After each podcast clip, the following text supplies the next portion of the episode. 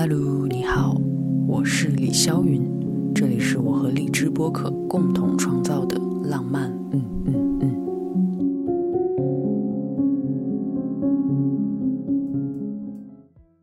上一期，我和共同参与《浪漫病》这张专辑的朋友们还有家人，聊到了一些浪漫二选一的问题。那这一期我们继续，钢琴还是吉他？钢琴。嗯，我也觉得钢琴对我来说，我觉得比吉他浪漫。我觉得吉他更能代表欢乐吧，而钢琴更代表优雅。嗯，那么浪漫，又包含着这种优雅，所以我觉得钢琴更有画面感吧，对浪漫的解释。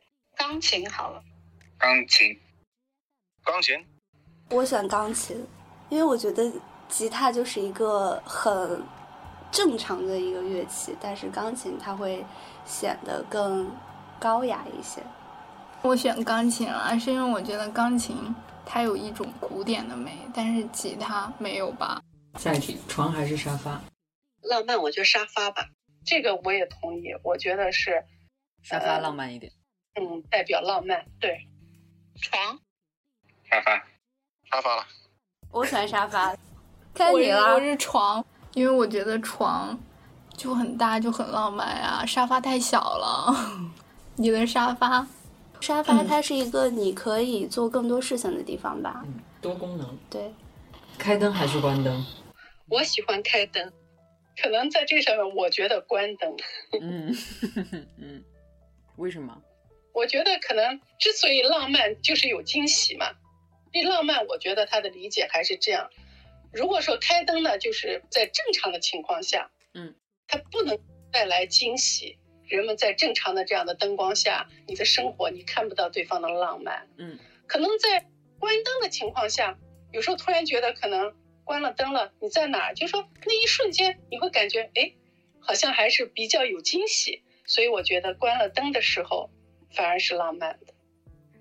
关灯，开灯。可能对我个人开灯吧，关灯吧，点上香薰蜡烛就感觉还挺浪漫的。开一点点的灯，嗯，那就是点上香薰蜡烛，就是和点上香薰蜡烛一样效果的灯。彩灯。下一题，星星还是月亮？从浪漫的角度，可能是星星吧。我喜欢月亮，不管是圆的，或者是那个还没有圆的半圆的，我就两个人看着月亮那种感觉。觉得特别浪漫。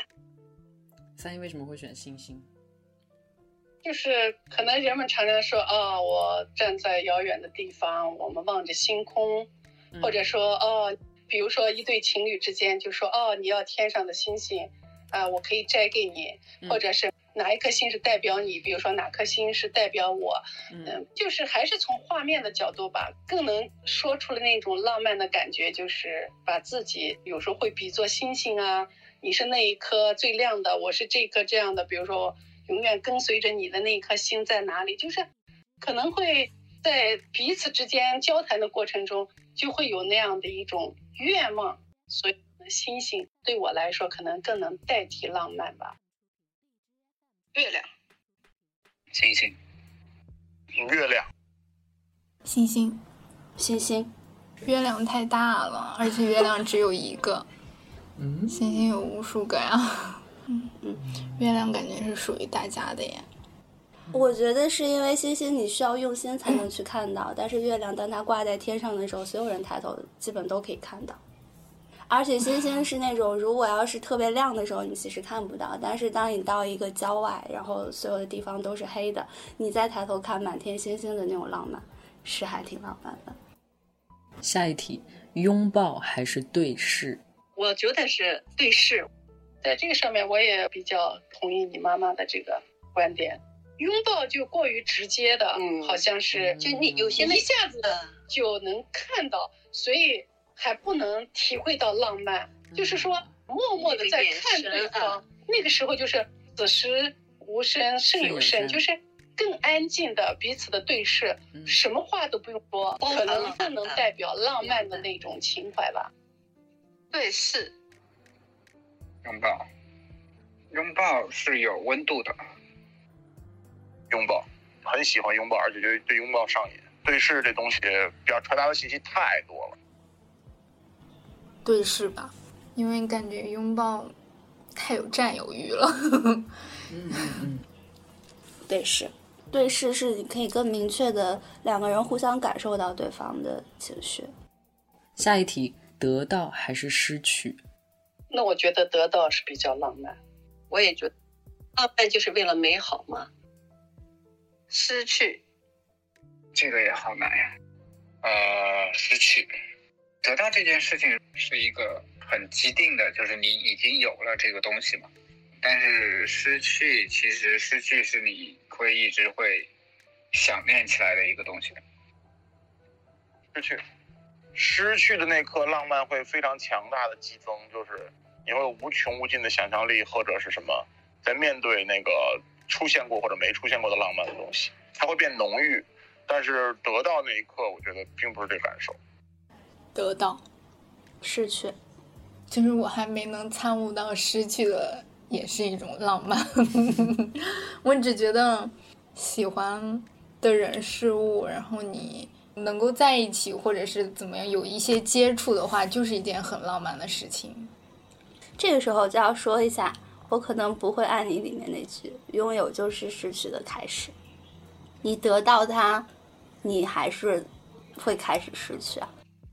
好，下一题，你觉得一见钟情还是日久生情？一见钟情，哦，好的，我觉得日久生情吧。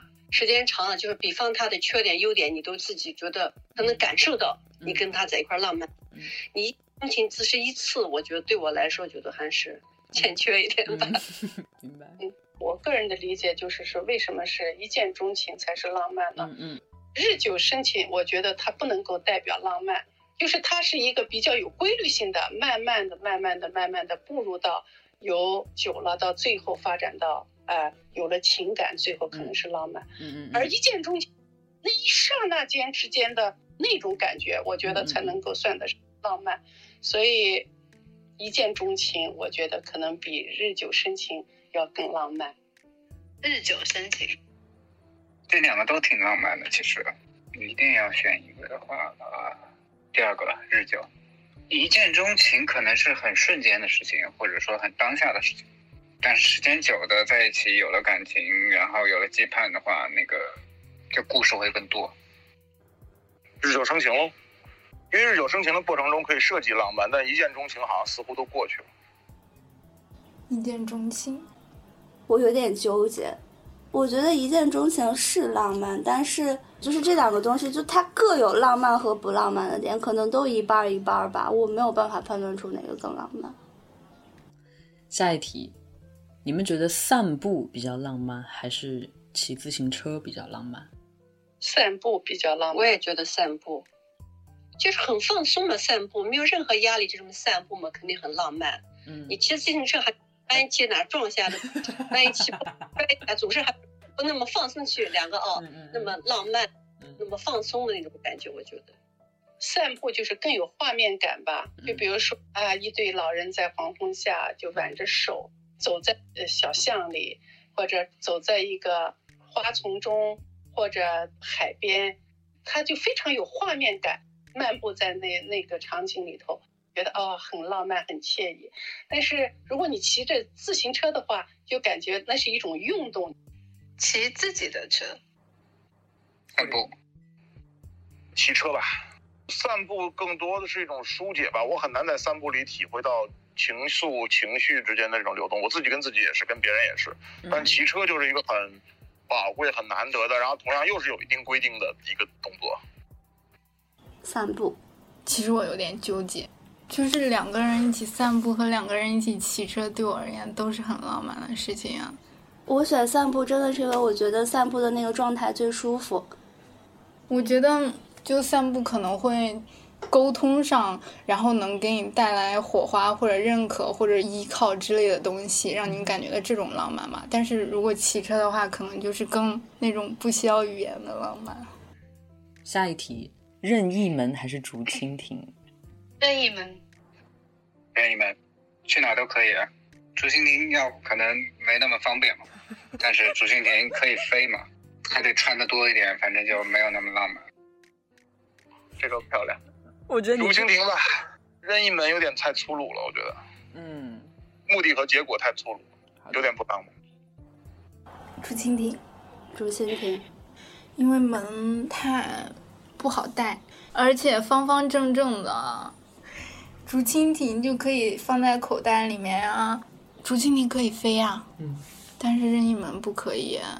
而且我觉得竹蜻蜓是有一个过程的，就是你你从一个地方到另一个地方，但是任意门就是忽略了中间的那个过程了。嗯嗯嗯，我也选竹蜻蜓，因为我觉得会飞就是一件很浪漫的事情。哇，以及我觉得也确实就是任意门那个过程非常的简单粗暴，就是我打开我就过去了。但是竹蜻蜓，maybe 我从这个地方到那个地方，我路上还可以经历到更多浪漫的事情的人。好的，嗯是的，耳朵还是鼻子？鼻子，鼻子，耳朵啊，耳朵，因为我觉得鼻子长得丑。我也喜欢耳朵，因为我觉得耳朵给到我的想象力会比我应该说就是听觉给到我的想象力会比嗅觉更多。嗯我这一个部分要问到你们的二选一的问题就已经全部结束和完成了，非常感谢。那接下来还有最后最后重要的三个问题，这三个问题就不是选择题了，OK？这三个问题就是需要你们自己说一点自己的感受。第一个问题，你觉得自己是一个浪漫的人吗？我觉得我是一个浪漫的人，妈咪呢？我觉得我还可以吧，好可爱，就是你觉得一般浪漫呗。嗯，不算，其实不算。我其实现实的程度会更会会更多吧，尤其是对待哎自己和自己的工作，会特别实际的去，也没有说做规划，但是我会啊、很有条理性的去做这些事情。所以理论上来说，不是一个特别感性跟浪漫的一个状态。我觉得不是，就是我可能太实用主义，顾虑总在体会前头。是，就是有这种莫名其妙的信心啊，因为我可能因为我 感觉，我觉得好多人都是不浪漫的，然后我就觉得自己很浪漫，我也不知道这是什么逻辑，但我就觉得我能看到别人的不浪漫，说明我也是个浪漫的人。nice，我觉得我不太是一个浪漫的人，但可能我会渴望浪漫吧。好。第二个问题，你经历过的最浪漫的事情是什么？那时候还很年轻吧，还没有结婚。有一年的情人节，从遥远的外地，呃，寄来了一束玫瑰花，上面还写着“遥远的爱”。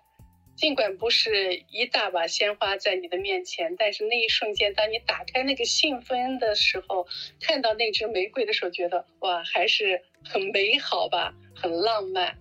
对嗯，哇哦，妈咪有吗？我觉得就像爸爸谈对象吧，嗯他第二次他就给我弹着吉他，唱着就是邓丽君的歌《月亮代表我的心》，还是挺浪漫的哦。那个嗯年代，就是他一下把他的那个以前你爸爸打乒乓球呀、打羽毛球呀、获奖的奖状呀，全部拿出来。又是他给我弹着琴，那种感觉，当时还是挺浪漫的。把苹果皮削掉，核都掏掉。那个年代很保守，我觉得哇，那种感觉还是挺浪漫的。很美好，嗯，也很美好。嗯，哦，那都是你们结婚之前呗，我可以这么理解吗？嗯，都是比较年轻的时候了，也是对吧？嗯是啊，因为结婚以后送来的花已经觉得没有什么浪漫了，因为那个时候就是你的生活中就是柴米油盐酱醋茶，嗯即使送上一把玫瑰，也不能代表你每天还是要去做那些事情，你知道吗？每天做一些平凡的事，最基本的啊繁琐的一些家家家庭事务的时候，你就觉得即使送一把玫瑰在你的眼前的时候，嗯呃，也不它的浪漫。尽管，比如说像我每年在情人节或者是后来到母亲节都有接到鲜花那一天，但是从你心理上觉得觉得哦，还是没有之前那样的浪漫了，你知道吗？嗯生活就更踏实了吧？对浪漫就是没有要求那么高了，也感受不到那么高的就是哎呦那种浪，漫你的心全放在孩子的身上，没有把你自己觉得我要怎么浪漫浪漫那种感觉。就刚开始那会儿，感觉那个年龄，尤其我们也没有别的什么好玩的，嗯就觉得哎唱首歌，就我得了几个奖状，就觉得哇这行啊，就这种 也就觉得浪漫的感觉。明白。嗯，我是喜欢盯着肖像看，每次去那个伦敦那个 Portrait Gallery。National Portrait Gallery 就真的要逛很久，还挺多的，可能是一些当下的一些状态，比如说之前在在东京那天其实是晴天，但是突然那那天因为是冬天嘛，嗯嗯那天突然就开始下雪，然后那天的积雪会特别深，然后正好路过新宿的那个神庙，呃，一个一个神社，就雪就积起来了，那个视频我就录了下来。还有一次在高野山，呃，因为从京都去高野山的过程中是一直要呃在山上有一个铁路，嗯一直上山的。上了山以后，其实从那个电车的站再上去高野山，它是一个垂直的一个铁轨，嗯其实也是电车，但是那个是垂直上去的，所以那个当下录的视频就特别好看。还有就是在寺庙里，然后录了整个下雨的时间，有自己有跟别人一起的时候，其实是一个当下的一个状态，最好是被记录下来的一些状态，这样你可以就是再回味一下。我经历过最浪漫的事情是，火车没上班，然后我在火车站夜里要等火车上班，然后那个场景和那一刻是，我认为非常非常慢，而且非常非常浪漫的一个时间段。就你自己呗，当时呃，也还有其他流浪汉什么的。流浪汉人。对，因为我赶不上那个早班火，呃，就晚上最后一班火车，我就变成要赶早上四点五十的火车。嗯然后我去到火车站的时候，因为我不认识路，所以已经两点半或者三点了。然后那个是一个靠近一个河边的，有点像那种草坪那样，然后就是很小的火车站，欧洲的一个五线城市。然后大家就必须强行在那个草坪上睡觉等火车来。嗯然后那一刻就觉得特别特别的慢。嗯，然后就想象力延展的特别特别的深。然后我是那一天之前一直人很局促，认为所有的事情都需要很小心，很缺乏安全感。但那一刻我躺在草上，那一刻就觉得突然所有东西都松弛了，然后也觉得其实也什么东西都没什么。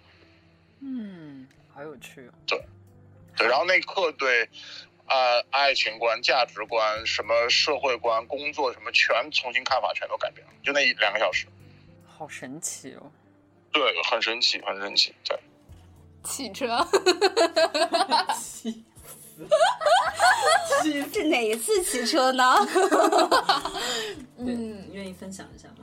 骑的短一点的车，阳光很好的那种，然后有点热吧，就那天，但不是特别晒，就反正阳光很好，然后好像是刚考完试，就慢慢悠悠的骑车那种感觉，尤其是旁边都是车流啊、人流啊，然后你就在那个中间缓慢的行走。就是那种很巨大的场景里面，你感觉自己是渺小的，但是同时是浪漫的。当然还有一个人陪着，嗯，支棱起我八卦的小耳朵。谁？不可说。好的。我觉得我醉的那几件其实都不能讲，就是我能讲一个相对浪漫的事情吧。嗯，就是在英国的一个非常偏僻的一个小镇，他们那个小镇它的那个火车站也很小，就那个地方叫 Lowestoft，就是我要从那个地方到伯明翰去找我朋友，然后那个火车一天只有两班，就早上一班，晚上一班。早上那班我赶不上，所以只能赶晚上那一班。但是那天下午我就在他旁边的一个小酒吧里待着，我从一点多待到了六点多。因为那个地方非常非常的小，非常的偏僻，所以那里人可能基本都没有见过亚洲人，所以他们就对亚洲人非常的好奇。我当时在点酒的时候，他要查我的 ID，因为他觉得我看起来太小了。然后我记得非常清楚，那一天是四月三号，但我是四月五号生日。然后那个小姐姐就看了啊，我觉得你看起来只有十五岁。然后一看啊，你后天过生日啊，就祝你生日快乐。然后又送了我一个啤酒，以及就有一个坐轮椅的一个爷爷，我在去上洗手间的时候不小心碰到了他。但是我就很 sorry，但他就觉得哎没关系，你看我自己也可以把我自己晃成这个样子。然后自从洗手间回来之后，他还有就是推着他的小轮椅到我的那个桌子旁边跟我聊天，以及包括就那个店里，反正就是那天下午那个店里所有的人基本都来跟我 say 了 hi。还有一个很浪漫的事情，就我坐在窗边，然后我的那个窗户旁边有一只海鸥，它就一直在那里待着，就是站在旁边啄那个玻璃。就是那一下午，我觉得。嗯，是我目前经历过相对浪漫的事情，但因为醉的那几天都不可以讲。嗯嗯，对。好，最后一个问题，脱开现实，你会如何制造浪漫的一天？我的浪漫呢，就是那天啊，就天气特别好，晴朗的天气，穿着漂漂亮亮的衣服到海边，就哪怕吃个早餐，我觉得对我来说。特别幸福，特别浪漫，看着大海，嗯，看着蓝天云，把自己打扮的漂漂亮亮，我就觉得就很浪漫，就很开心。我觉得人的这个对浪漫的理解，就是年轻的时候和你现在到了你这个五十多岁的年龄的时候就不一样了。嗯，可能我现在就觉得，我今天一天我就是坐在自己的一个沙发上，就靠在那里。我什么都不用做，可能我就倒一杯茶，你知道吗？嗯嗯。呃，呃，手捧一本书，或者旁边放个音乐，嗯嗯，就静静躺在沙发上，就是享受那种就是安详宁静的那种生活，我就觉得特别的浪漫，很舒服。得嘞，对，真的是老了的表现。对呀，啊，就这种感觉。所以我就说了，现在对浪漫的理解真的就不一样了。嗯嗯。就一直睡啊，正好想揍你啊！真的，我真的很想一直睡，你知道，不然你睡早上怎么着，你都还得起来遛狗。然后呢，嗯，遛完狗以后，你基本上也清醒，睡意也没了，那你就只能被迫开始你一天的工作或一天的各种事项。但如果你刚刚讲的可以抛弃所有的 reality，嗯，那我就是想一直睡。你想一直睡觉，是真的只是睡觉，而不是昏过去或者死掉，是吗？是，不不不是死，是真的只是睡觉。所以你最近其实还挺睡眠不是特别好，是吧？就感觉我我真的睡不醒，可以。如果没有那些就是我必须要起来的理由，我真的可以一直睡。你觉得一直睡浪漫在哪了？你刚问我床跟沙发哪个更浪漫，我就跟你讲床浪漫。也不一定要去哪吧，就是自己也好，或者说跟亲近的人在一起的一天。打个比方，你只要在家待着，可能看看书，或者说去养护一下你的植物，然后呢，可以看一下剧，可以得到充分的休息，然后可以有思考的时间，这一天就对我来说就很浪漫。你还蛮容易满足的，我一定想一个天花乱坠的。对，如果说你要出去也好，你说旅行也好，嗯，当然是希望了，但是那个其实不太一样。我觉得就是享受当下吧，或者说就是你当下的生活状态是你自己满意的，嗯，就好了。其实蛮难的，因为其实我满脑子在想，他要需要付出的成本。就我需要一个视野，我需要一个 view，嗯。就是我要去找一个 view，然后这个 view 能让我撑到类似于两个小时以上，我觉得就特别好了。就那我相当于我可以想象任何事情，就特别浪漫。就也不能说最浪漫吧，我只我只是想想说，我现阶段最想做的，对我而言很浪漫的事情，就是想找一个人，然后一起回。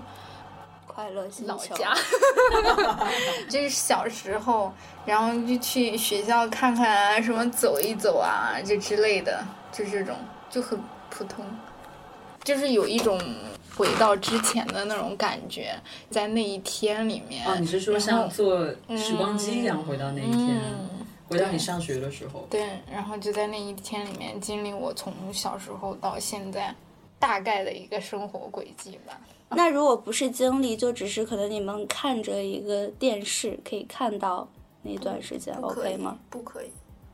还是要自己去亲身经历。嗯所以你很念旧哎，就嗯非常的 nostalgia。I like it。我没有一个非常明确的一个，就是会怎么样，但是我希望是 maybe 我自己，或者我和我喜欢的人，或和或者我和我的家人，或者我和我的朋友，就都有可能，就但是一定是都很爱我的人，然后。可能我自己可能就是一群人，可能两个人，可能几个人，我们到一个没有很多人的地方，就是一个更大自然的一个地方这。不是你经去待着的事儿吗？嗯，其对，实有经常在实现的事情，觉得是。原来大家对浪漫的理解和感受都是这么的不一样。我认为的浪漫是，大家非常认真的回答了以上我这些这么多无聊的问题。当然，我也很希望可以通过这两期播客，可以让大家更多的去思考和感受浪漫。因为其实选什么并不重要，而后面的那个原因和理由，才是真正有趣的开始。